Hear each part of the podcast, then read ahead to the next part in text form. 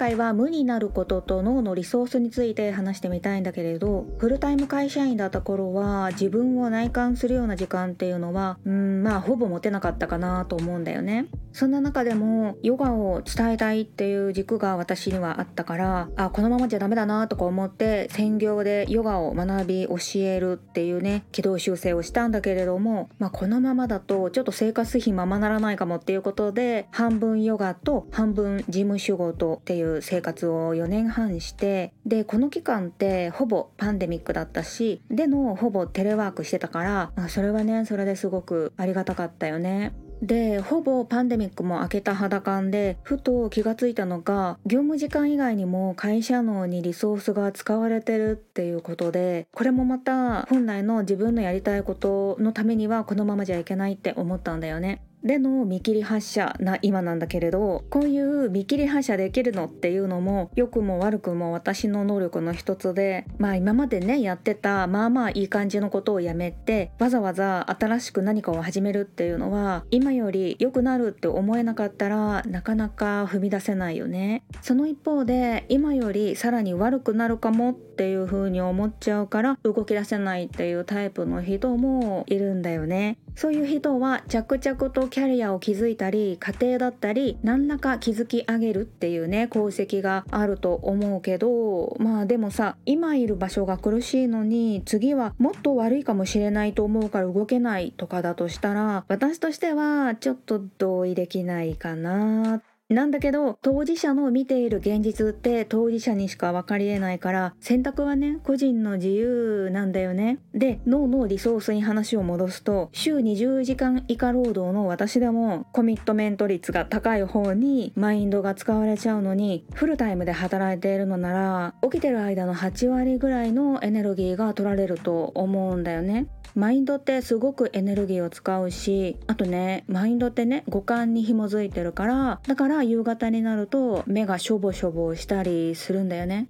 での50代ともなると常に目がしょぼしょぼだし聞き間違いしたりするのは耳の機能のせいなのかはたまた思考の偏りのせいなのかっていうのは、まあ、ちょっと難しいところなんだけどでね20代の生徒さんも同じようなこと言ってて、まあ、もちろん目の機能とか耳の機能とかねあのそういった五感に関わることは症状として感じないとしてもやっぱり思考が仕事にまつわることでいっぱいになっちゃうっていうね。だから無になる重要性を感じるっていう話話をしててまあほんとそれなんだよね。これが家庭を持っていたりすると365日起きている間は休みなしでだからお母さんってね脳のリソースを使いすぎていて60歳とか70歳になると忘れっぽくなっちゃってるんだと思ってる。っていうのもインドのねベーダな人々の考え方で人生を4つのステージに分けての暮らし方っていうのがあるんだけど家族を養い育てるっていうね役割を終える、まあ、65歳とか、まあ、それぐらいの頃には自分の内側に向かっていって精神性を高めるステージに入るように示しててそうやって知性と経験を兼ね備えたご意見番的存在になるからこそ人生のね最後のステージでは家族や社会のお世話になる托発的な位置づけっていうねそういう生き方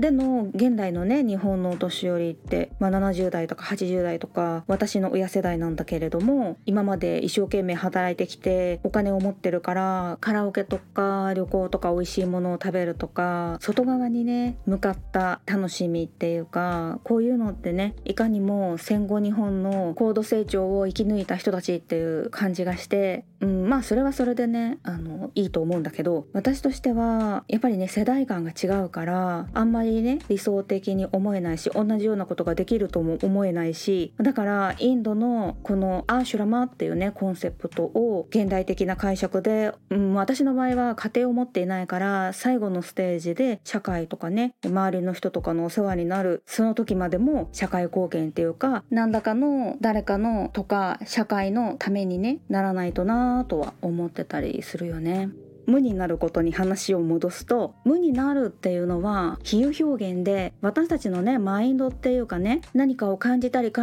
えたりする機能がね無になるっていうのは熟睡してる時しかなくってまああとはアルツハイマーとか。で寝てたとしても夢を見ているのならそれはマインドが動いてるっていう状態。だから何も考えないっていうのは病気とかねあるいは究極状態。なんかその2極しかなくって普通ははねできないっていうのが私たちで無になると感じられるのは通常モードの止めどなく思考や感情が動き回っているっていう状態が収まってる。じゃあどうやったらねそうなれるのかっていうねソリューションがヨガの実践なんだけれどもこれね結構シンプルで何か一つの対象に集中するっていうことなんだよね。分かりやすいところで体を使ってねポーズの形とか見えていることから意識を向けるのが初心者編でそこからどう感じているとかに意識を向けたりが次のステップでまあそういったことに慣れてきたら体を使っていたとしても結局は目に見えない呼吸への集中なんだよねっていうのがフィットネスじゃなくヨガたる部分なんだけれどもここが上手になればなるほど簡単に短時間で無になる感覚が得られるるのがさすがね合理的なインド人の伝統だなっていう風に思うんだよね。つまり忙しい人にすごく向いてると思うからさっきのねアーシュラマっていうコンセプトだと仕事を持ったり家庭を持ったりするステージにいる人たちで脳のリソースが仕事のことだったり子供のことだったり考えなきゃねいけないことでパンクしそうな人たちだからこそだと思っているのね。で私個人の経験でマインドをね暴走させまくったっていうのが反省にあって外側に見える世界に振り回されすぎずに内側にも目を向けられていたらまあここまでね満身創痍で50歳にはなってなかっただろうなって思うからやっぱりね内側に心の目を向けられるからこそのベターな選択ができてそしてベターな経験ができるっていうね